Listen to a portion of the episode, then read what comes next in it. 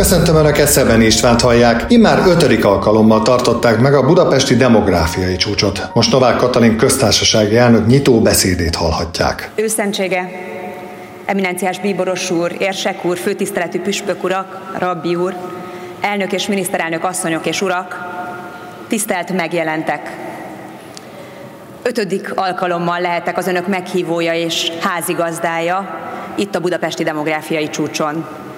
A kezdetekkor még családokért felelős államtitkárként, később miniszterként, most pedig köztársasági elnökként üdvözölhetem Önöket itt Budapesten. Köszönöm a kárpátaljai reformát... Köszönöm...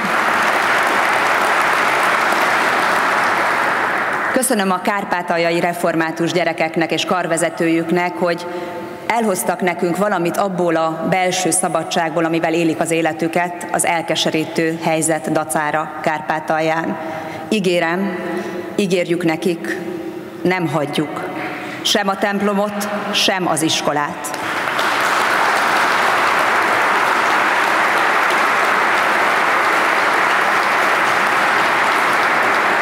Este itt voltam a főpróbán, és megnézni a helyszínt. Bevallom önöknek, hogy most, hogy ötödik alkalommal vagyok a szervező, és próbálom elengedni, gyakorolom az elengedést, mint a kamasz gyerekekkel tesszük ezt. Nehezen megy, ezt leginkább a kollégáim tudnák visszaigazolni. De ezek a kárpátaljai gyerekek akkor is itt voltak, csillogó szemmel, és nagyon nagy izgalommal. Nagyon féltek attól, hogy majd hogyan sikerül a szereplésük, de én azt hiszem, hogy mindannyian biztosíthatjuk őket arról, hogy valóban elhoztak valamit abból a szeretetből, abból az erőből, erőből és abból a tartásból, amivel élik az életüket most ott Kárpátalján. Úgy tapasztaltam, hogy jó az, hogyha az ember a személyes élményeit is beépíti a családokért folytatott munkába. Én 21 éve élek ugyanabban a házasságban, azóta született három gyermekünk. Gyakran mondok köszönetet a gyerekeinkért, és azért is, hogy a szüleim még a mai napig aktívan jelen vannak az életünkben. És hálát adok a sorsnak azért is, hogy a férjemen keresztül azt a családot és a sajátomnak érezhetem, ahonnan ő érkezett.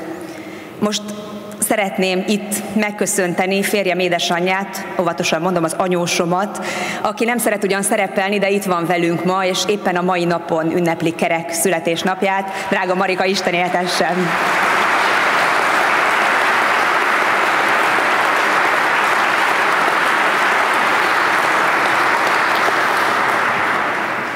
Hölgyeim és uraim! A budapesti demográfiai csúcson minden a szabadság körül forog. A rendszerváltók örököseinek generációjához tartozom. Amikor 33 éve 1990-ben visszakaptuk a szabadságunkat, gyerek voltam még. De a már felpuhuló kommunista diktatúrában eltöltött 13 év kitörölhetetlen nyomokat hagyott. Mindenfajta elnyomás elutasítása ösztönné vált bennünk. A szabadság illatát annyira megszokta az orrunk, hogy már el sem tudjuk képzelni az életünket nélküle. Szabadságharcos erődeink örökösei vagyunk. Az ő életükön keresztül megtanultuk, a magyarok nem ingyen kapják a szabadságot. Újra és újra meg kell küzdenünk érte. Ma családok szabadságharcát vívjuk. Az, aki gyermeket vállalt, bármikor kész megharcolni azért, hogy a gyermeke békében és szabadságban élhessen. Az, aki gyermeket nevel, tudja, hogy a valódi szabadság csak jól meghatározott rendben létezik.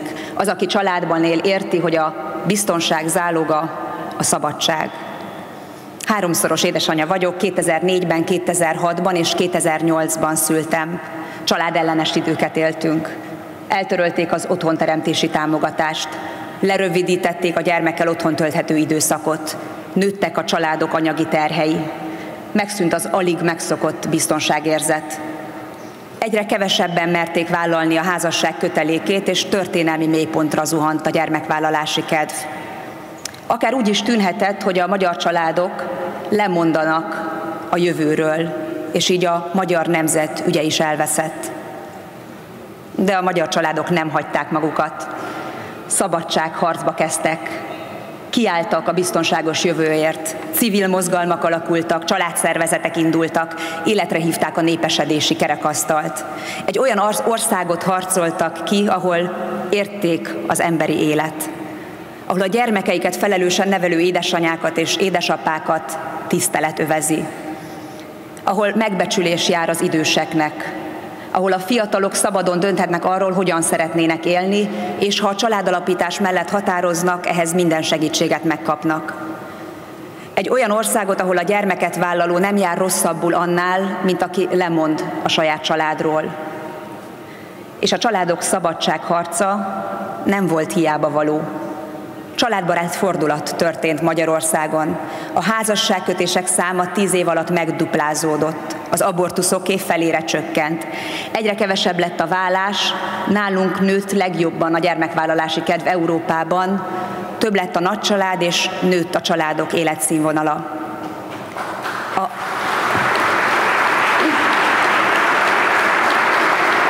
A családok szabadságharca azonban nem ért véget.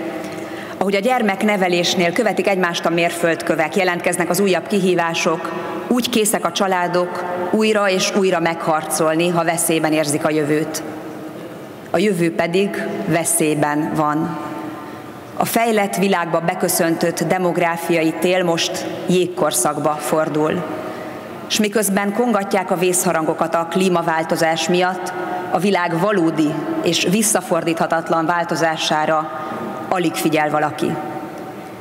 Ha a gyermektelenség válik általánossá, ha továbbra is évről évre kevesebb gyermek születik majd, mint ahányan eltávoznak, szeretett és biztonságosnak hit világunk szerte foszlik.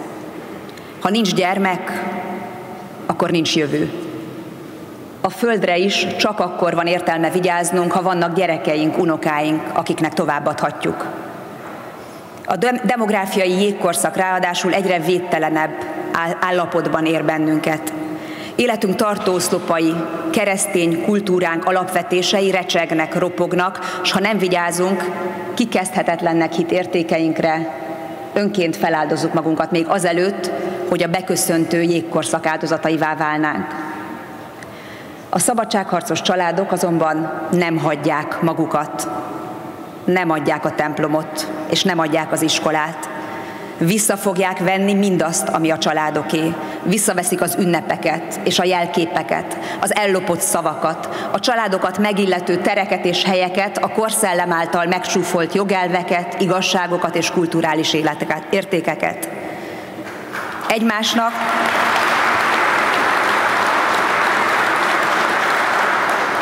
egymás és a család szövetségeseiként vagyunk ma együtt. Tisztelt Hölgyeim és Uraim! A bibliai 12-es szám a magyar szabadságharcok történetében is jelentős szerepet játszik. Külföldi vendégeink kedvéért mondom, hogy a 175 évvel ezelőtt 1848-as forradalomban, szabadságharc idején 12 pontot fogalmaztak meg hőseink. Ez a magyar szabadság vas törvénye. A magyar családok szabadságharcának is legalább 12 alapvetése van. Olyan követelések, melyek tartós megvalósulása a családpártiság alapja lehet. Mit kívánnak tehát a magyar családok? Legyen béke, szabadság és egyetértés. Egy. Kívánjuk a nevelés szabadságát. A gyerek nevelése a szülők joga, felelőssége és kötelezettsége. Itt nincs helyes semmiféle ideológiának. Kettő. Nem hagyjuk, hogy gyermekeinket megfosszák az önazonosságukból fakadó biztonságérzettől. Aki kislánynak született, nőhessen fel lányként, aki kisfiúnak fiúként.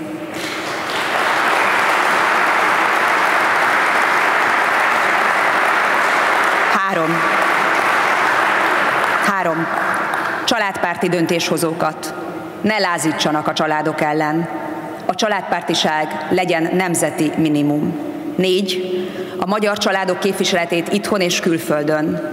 Magyarország ne adja hozzájárulását család ellenes döntésekhez. 5. Biztonságot a családoknak. Az óvodáink, iskoláink, falvaink, városaink, országunk és határaink legyenek biztonságosak. Élhessünk továbbra is úgy, hogy nem kell aggódnunk gyermekeinkért és idősödő szüleinkért. 6. Megfelelő lehetőséget a gyermekeseknek. Ne járjon rosszabbul az, aki gyermeket vállal annál, aki önként lemond erről. A gyermekvállalás ne válhasson szegénységi kockázattá. 7. Ne legyen anyagi akadálya a vágyott gyermekek megszületésének. akkor és annyi gyermek születhessen egy családba, amikor és amennyit a szülők szeretnének. 8. Megbecsülést az időseknek. Szüleink és nagyszüleink megdolgoztak Magyarország gyarapodásáért. Ismerjük el egyéni és közösségi teljesítményüket. A generációk között ne az ellentéteket, hanem a szövetséget erősítsük. 9. Valódi választási szabadságot a nőknek. A munka miatt ne kelljen lemondani a gyermekről, és a gyermek miatt ne kelljen lemondani a munkáról. Megbecsülést a főállású édesanyáknak. 10. 10. Védjük meg a saját otthon biztonságát. Segítsük a fiatalokat az otthon teremtésben. 11. Versenyképes köznevelést, szakképzést és felsőoktatást, korszerű egészségvédelmet. Álljunk ott azok mellett, akik az átlagnál nehezebb körülmények között élnek. És 12. Figyelmet a határon túli magyar családoknak. Szülessen bárhol a gyermek, az anyaországban vagy a határainkon túl, ő lehessen magyar mert számunkra minden magyar gyermek ajándék. Egyenlőség, szabadság, testvériség. Ma a családok szabadságharcát vívjuk. Nem kérdés, hogy nekünk is a családok zászlaja alatt van a helyünk. Külföldről érkezett magasrangú barátaink, szövetségeseink, az elismert tudósok jelenléte azzal a reménnyel tölt el minket, hogy nem vagyunk egyedül. A Családbarát Szövetség kiterjed az egész világra, Személyesen is számítok mindannyiukra, a közös szabadságharchoz ajánljuk szövetségünket. Isten éltesse a családokat. A Kárpátaljai Református Gyermekkórus előadása következik a budapesti demográfiai csúcsról.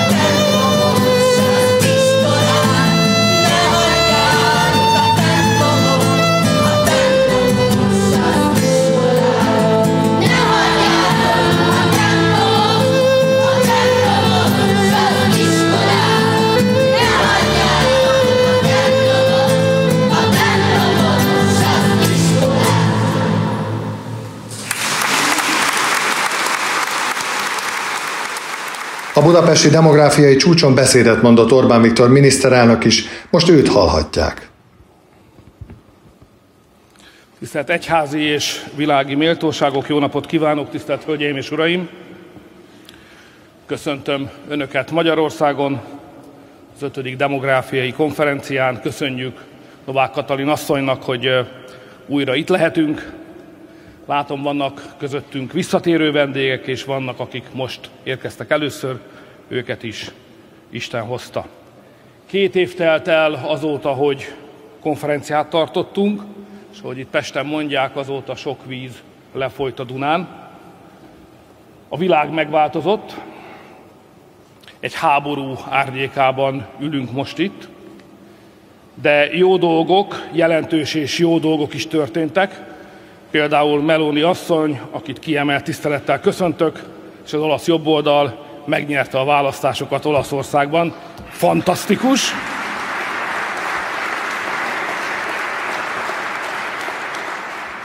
Lássuk, az utolsó pillanatban történt.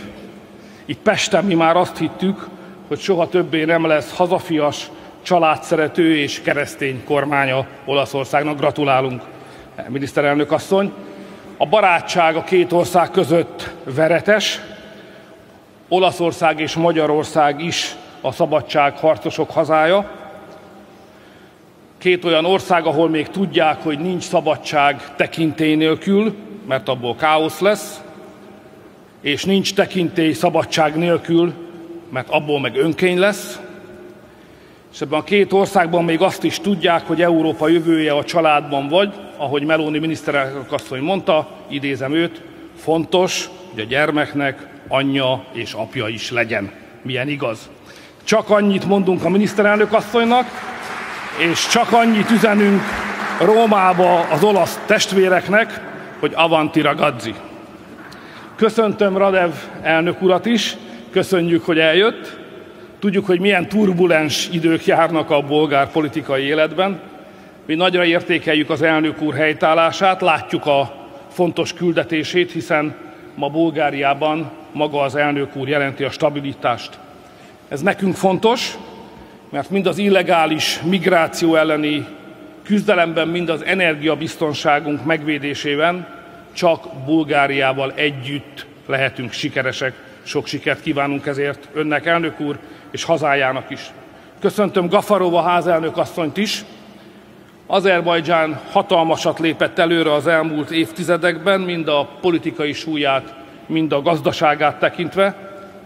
Talán nem mindenki tudja, de Magyarország is részt vesz a türk tanács munkájában, Azerbajdzsánnal közösen. Úgyhogy Aliyev elnök úrnak, sőt az elnöki házaspárnak tiszteletemet, tiszteletünket küldjük erről a helyről is.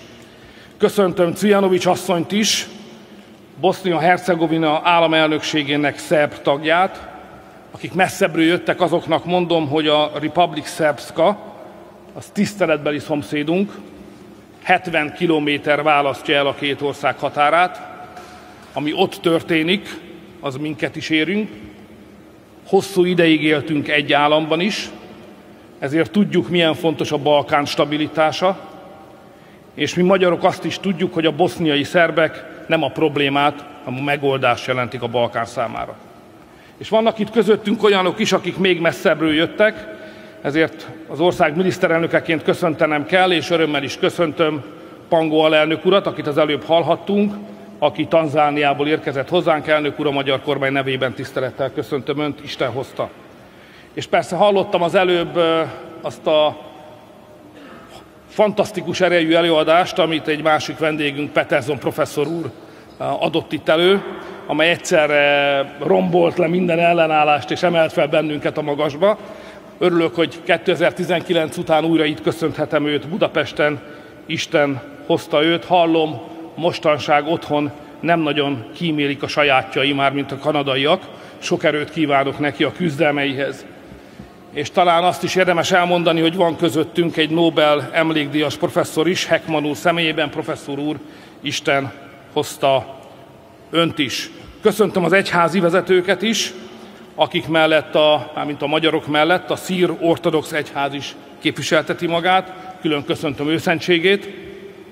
Megemlítem, hogy Európában először a magyarok hirdettek vallásbékét, és ezt azóta közel 500 éve mi tartjuk is.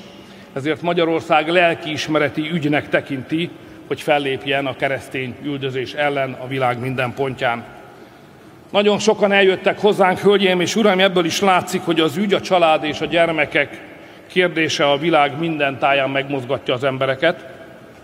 Önök tudhatják, hogy Magyarország a családok és a demográfia ügyének leghangosabb és legkitartóbb szószólója a nemzetközi politikában. Ez így volt az előző években, most is így van, és ebben nem is lesz változás. Nincs változás, ez a legfontosabb. Hiába támadják a magyar kormányt a liberális világban ból, mert családbarát, mert konzervatív, mert hazafias, ez csak megkeményít bennünket, nincs változás. Ha valaki azt hiszi, hogy a sürgetéssel és nyomásgyakorlással változást tud elérni, az nem ismeri a magyarokat. Megemlítem, hogy van nekünk egy régi szakálas történetünk, viccünk, amelyben az asszony azt veti a férje szemére, hogy sose mondja neki, hogy szereti. Mire a férje egy tipikus magyar választ ad, ami így hangzik, 50 éve egyszer már mondtam neked, hogy szeretlek, ha változás lesz, majd szólok. A magyar kormány is így van ezzel, ha változás lesz, majd szólunk, de ebből a történetből azt is megtudhatják a vendégek, hogy nem könnyű a magyar feleségek élete. Tisztelt Hölgyeim és Uraim! Fontos, hogy két év után újra demográfiai fórumot tartunk. Európát még mindig egy progresszív és liberális elit vezeti. Azt látom, hogy Európa fontos kérdései helyett mint például a kontinens demográfia jövője, mindenféle sületlenséggel és képtelenséggel van ez az elit elfoglalva. Én emlékszem fiatal koromban a szovjetek komolyan gondolták, sőt bele is kezdtek, hogy egyes folyók folyási irányát megfordítsák. Úgy gondolták, hogy fölül lehet írni a világ teremtett rendjét. Ez jutott eszembe, amikor azt olvastam két évvel ezelőtt, hogy az Európai Parlament megszavazta, hogy a férfiak is szülhetnek gyereket. Nehéz eldönteni, melyik megy inkább szembe a természettel, minden esetre a szovjetek terve dugába dőlt, és nem jósolok nagy jövőt a liberálisoknak sem. Ugyanilyen szovjet képtelenség volt, amikor a kommunisták betiltották a karácsony szót, és helyette azt kellett mondani, hogy fenyőünnep. Ez jutott eszembe, amikor az Európai Bizottságnak arról a tervéről olvastam, hogy alkalmazottaik ne kívánjanak boldog karácsonyt, mert a karácsony nem eléggé LMBTQ barát, és egyébként sem semleges világnézetileg.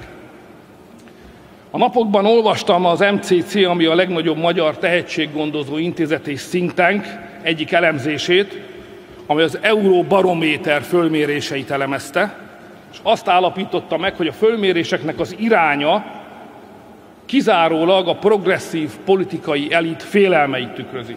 Egyáltalán nem arról szólnak a mérések, különösen nem kellő súlyjal, amelyek, amely kérdések eleve és komolyan foglalkoztatják az embereket.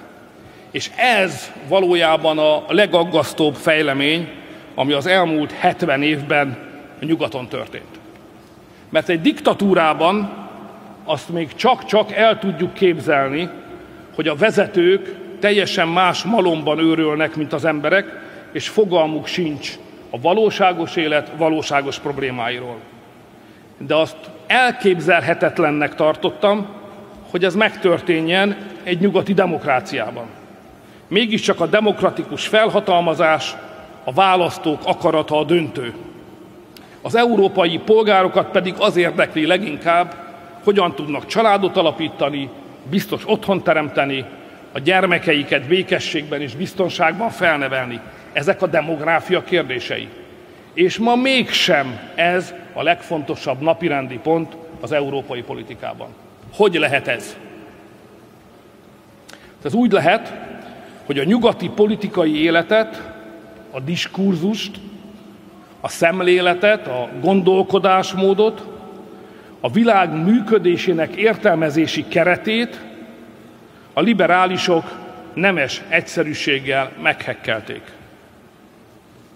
Két lépésben.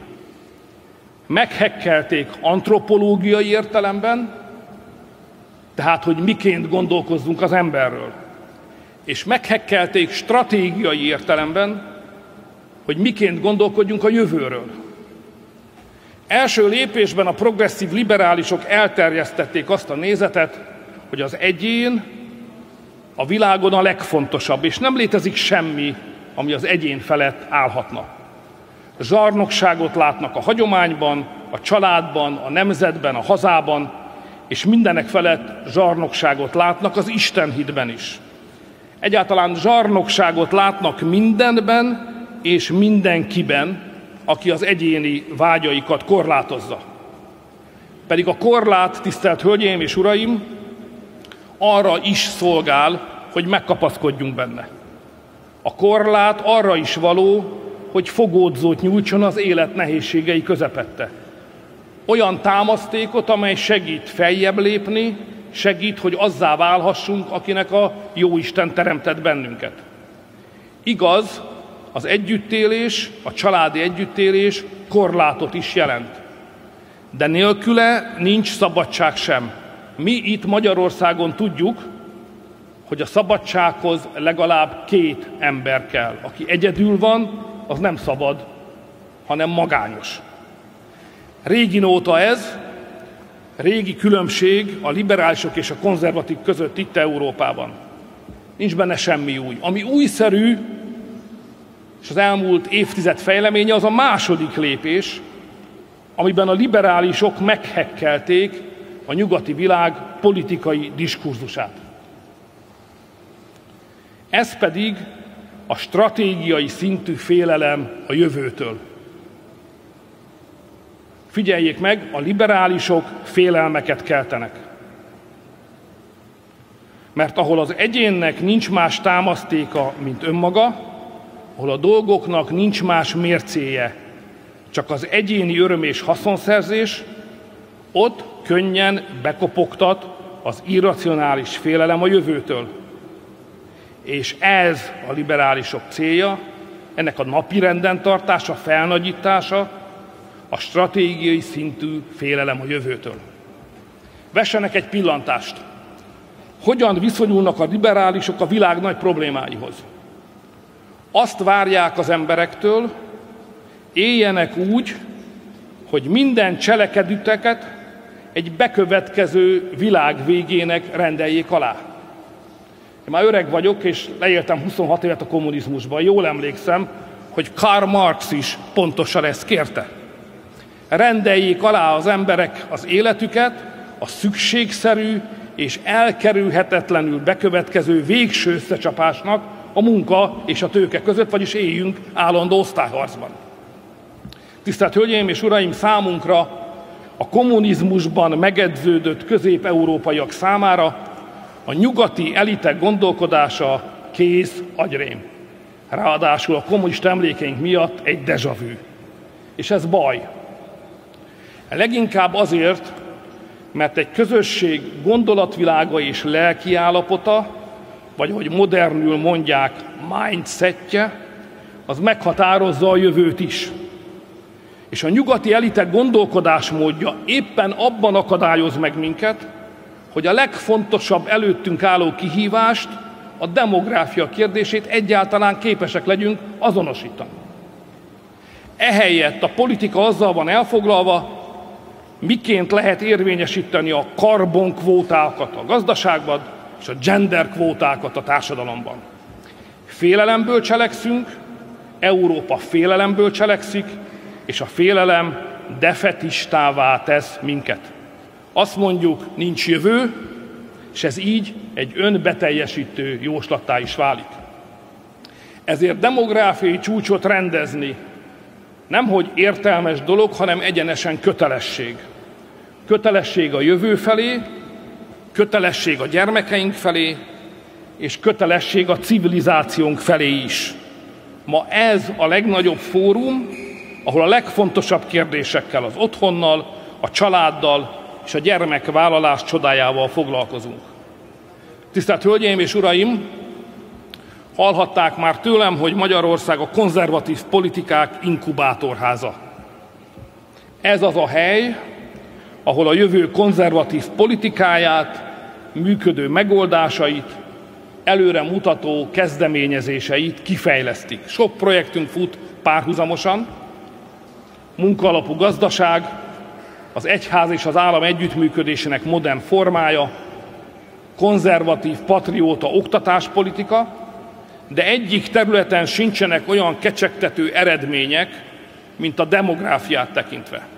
Ezért most jó laboránshoz méltóan teszek önöknek egy rövid beszámolót a dolgok állásáról. Magyarországon a demográfiai politika öt cél tűzött ki maga elé. Az első, hogy a gyerekvállás legyen előny.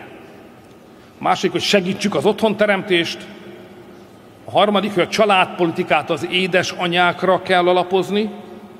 A negyedik, hogy az egész ország működését családbarátá kell változtatni, és végül, hogy a jog eszközeivel is védeni kell a családokat. Ha ezen a szemüvegen keresztül nézem az elmúlt éveket, akkor azt látom, hogy 2010 óta a gyermekes családok egyfőre jutó jövedelme megduplázódott, a több gyermekes családok egyfőre jutó jövedelme pedig háromszorosára nőtt. Magyarországon nem csak az öröm mértéke növekszik a gyermekek számával, hanem az emberek éves jövedelme is. A családok otthonteremtési kedvezményének bevezetése óta minden ötödik, minden ötödik család új otthonhoz jutott. Benne vannak azok is, akiknek eddig semmilyen otthonuk nem volt, és azok is, akik a meglévő otthonukat alkalmassá tették több gyermek befogadására.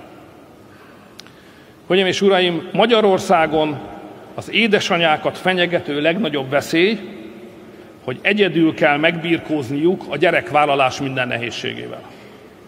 Korábban Magyarországon a megszületett gyerekeknek a fele, csak a fele látta meg a napvilágot, házasságot kötött szülők gyermekeként. Mára négyből három gyerek ilyen. Bevezettük, bevezettük a 30 év alatti édesanyák személyi jövedelemadómentességét, és a négy gyermeket vállaló édesanyáknak nem kell személyi jövedelemadót fizetniük. Ki fogjuk terjeszteni a három gyerekesekre is. Várom a pillanatot, amikor a pénzügyminiszter ellankad. Nem, nem szoktuk bevallani, de valójában itt Magyarországon a nők tartják össze a családokat. Fantasztikus az a teljesítmény, amit a magyar édesanyák nap mint nap letesznek az asztalra. Munkába járnak, karriert építenek, állják a sarat a versenyben, mindenki ügyes, bajos dolgát észben tartják, és adnak a világnak valamit, amire ma a legnagyobb szükség van, ez pedig a feltétlen szeretet. Ez a magyar családpolitika legfontosabb tanulsága. Ha jövőt akarsz a hazádnak, akkor az édesanyákat kell támogatnod. És hölgyeim és uraim, vannak eredményeink a jogterületén is. Magyarországon alkotmányban rögzítettük, hogy Magyarország védi a házasság intézményét, mint egy férfi és egy nő között önkéntes elhatározás alapján létrejött életközösséget, védi a családot, mint a nemzet fennmaradásának alapját. Azt is mondja az alkotmány, hogy az anya nő, az apa férfi. Szomorú, hogy olyan világban élünk, amikor ilyesmit alkotmányban kell kimondani. És hölgyeim és uraim, történt egy gyermekvédelmi népszavazás is, ahol messze a pártokon átívelően a kormányal nem szimpatizálók hozzájárulásával is együtt mondták azt a magyarok, hogy a gyermekeinket meg kell védeni a gender propagandától. Hölgyeim és uraim, 154 ezerrel több gyermek született meg a magyar családpolitikai fordulatnak köszönhetően, mint született volna enélkül. Képzeljék el, ez magyar méretekben annyi gyermeket jelent, mint a harmadik legnépesebb magyar város összlakossága. Ez nem csak siker, több annál ez öröm. Nagy utat tettünk meg, de be kell látnunk, messze nem eleget. Ugyanis eddig csak lassítottuk, de nem tudtuk visszafordítani a népesség fogyását Magyarországon. Nincs itt az ideje, hogy örömtüzeket gyújtsunk. Ahon komoly kihívások előtt vagyunk, és nagyon nehéz lesz megtenni az út hátralévő részét, amikor nem csak lassítjuk a népességfogyást, hanem megfordítjuk. Márpedig ez a demográfiai politika aranymetszése a fenntartható népesség. A mágikus 2,1. Ha valóban ide akarunk megérkezni, akkor több kell, és Magyarországnak új eszközöket is be kell vetni. Azt is mondhatnám, az első szakasz lezárult, indulhat a második fázis. Akiket az eddigi eszközökkel el tudtunk érni, azokat már megszólítottuk. Most, tisztelt Hölgyeim és Uram, itt Magyarországon azon gondolkodunk, azon dolgozunk, hogy hogyan fejlesszük tovább a családpolitikát. Sok elismerés ér bennünket azért, amit eddig tettünk, de mi ezt kevésnek tartjuk, nekünk tovább kell lépni, és egy második szakasz kell indítani. Ehhez a tervünkhöz újabb és újabb támogatások kellenek majd. De higgyék el nekem, hogy a pénz, még ha lenne is korlátlanul, mint ahogy nincs, de ha lenne, az is kevés lenne. Ugyanis a gyerekekért vívott csata valójában nem a zsebben, hanem a fejben dől el, még pontosabban a szívben. Még pontosabban a közgondolkodásban. Le kell váltanunk azt a liberális diskurzust, ami a gyermekvállalásban veszélyt, értelmetlen áldozatvállalást, a családi életben pedig az egyéni lét kiteljesedésének korlátját látja. Amikor én felnőttem, és amikor még sok gyerek született, akkor nem volt vita arról, hogy mi a család. Akkor a kedvenc rajzfilmemben azt énekelték, papa, mama, gyerekek, csupa szív, szeretet. És ezen nem változtattak az olyan viták sem, hogy miért nem a Hufnagel Pistihez mentem feleségül. Tisztelt Hölgyeim és Uraim! Politikus vagyok, ezért nézzék el most, ha a hivatásom logikáját követve, és annak nyelvén fogalmazok. Több mint 30, lassan 35 éve vagyok az európai politikában. Azt tanultam meg, hogy nincs esélyünk arra, hogy a jelenlegi progresszív, liberális eliteket jobb belátásra bírjuk és meggyőzzük. Semmi esélyünk. Egyszerűen félre kell őket tolni. A posztliberális kor, amire várunk, amely majd fölváltja a jelenlegi progresszív liberális korszakot, nem jön el magától. Azt meg kell csinálni valakinek. És ki fogja azt megcsinálni, ha nem éppen mi. Ehhez pedig át kell alakítani a politikai palettát. Mondjuk ki, kurzusváltásra van szükség. El kell érni, hogy családbarát, konzervatív erők kerüljenek kormányra minél több európai országban. Ráadásul jövőre európai parlamenti választások is lesznek, minden adott, hogy egy átkaruló hadművelettel a magunk javára fordítsuk az erőviszonyokat. És közben nekünk, magyaroknak itthon el kell végeznünk a házi feladatunkat, új lendületet kell vennünk, és össze kell állítani a magyar családpolitika 2.0 programját.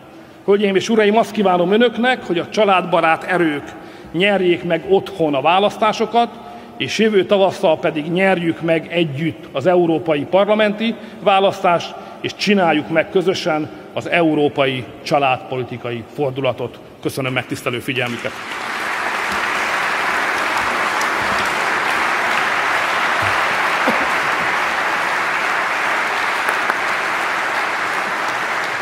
A budapesti demográfiai csúcs kiemelt beszédeit hallhatták. Köszönöm a figyelmüket!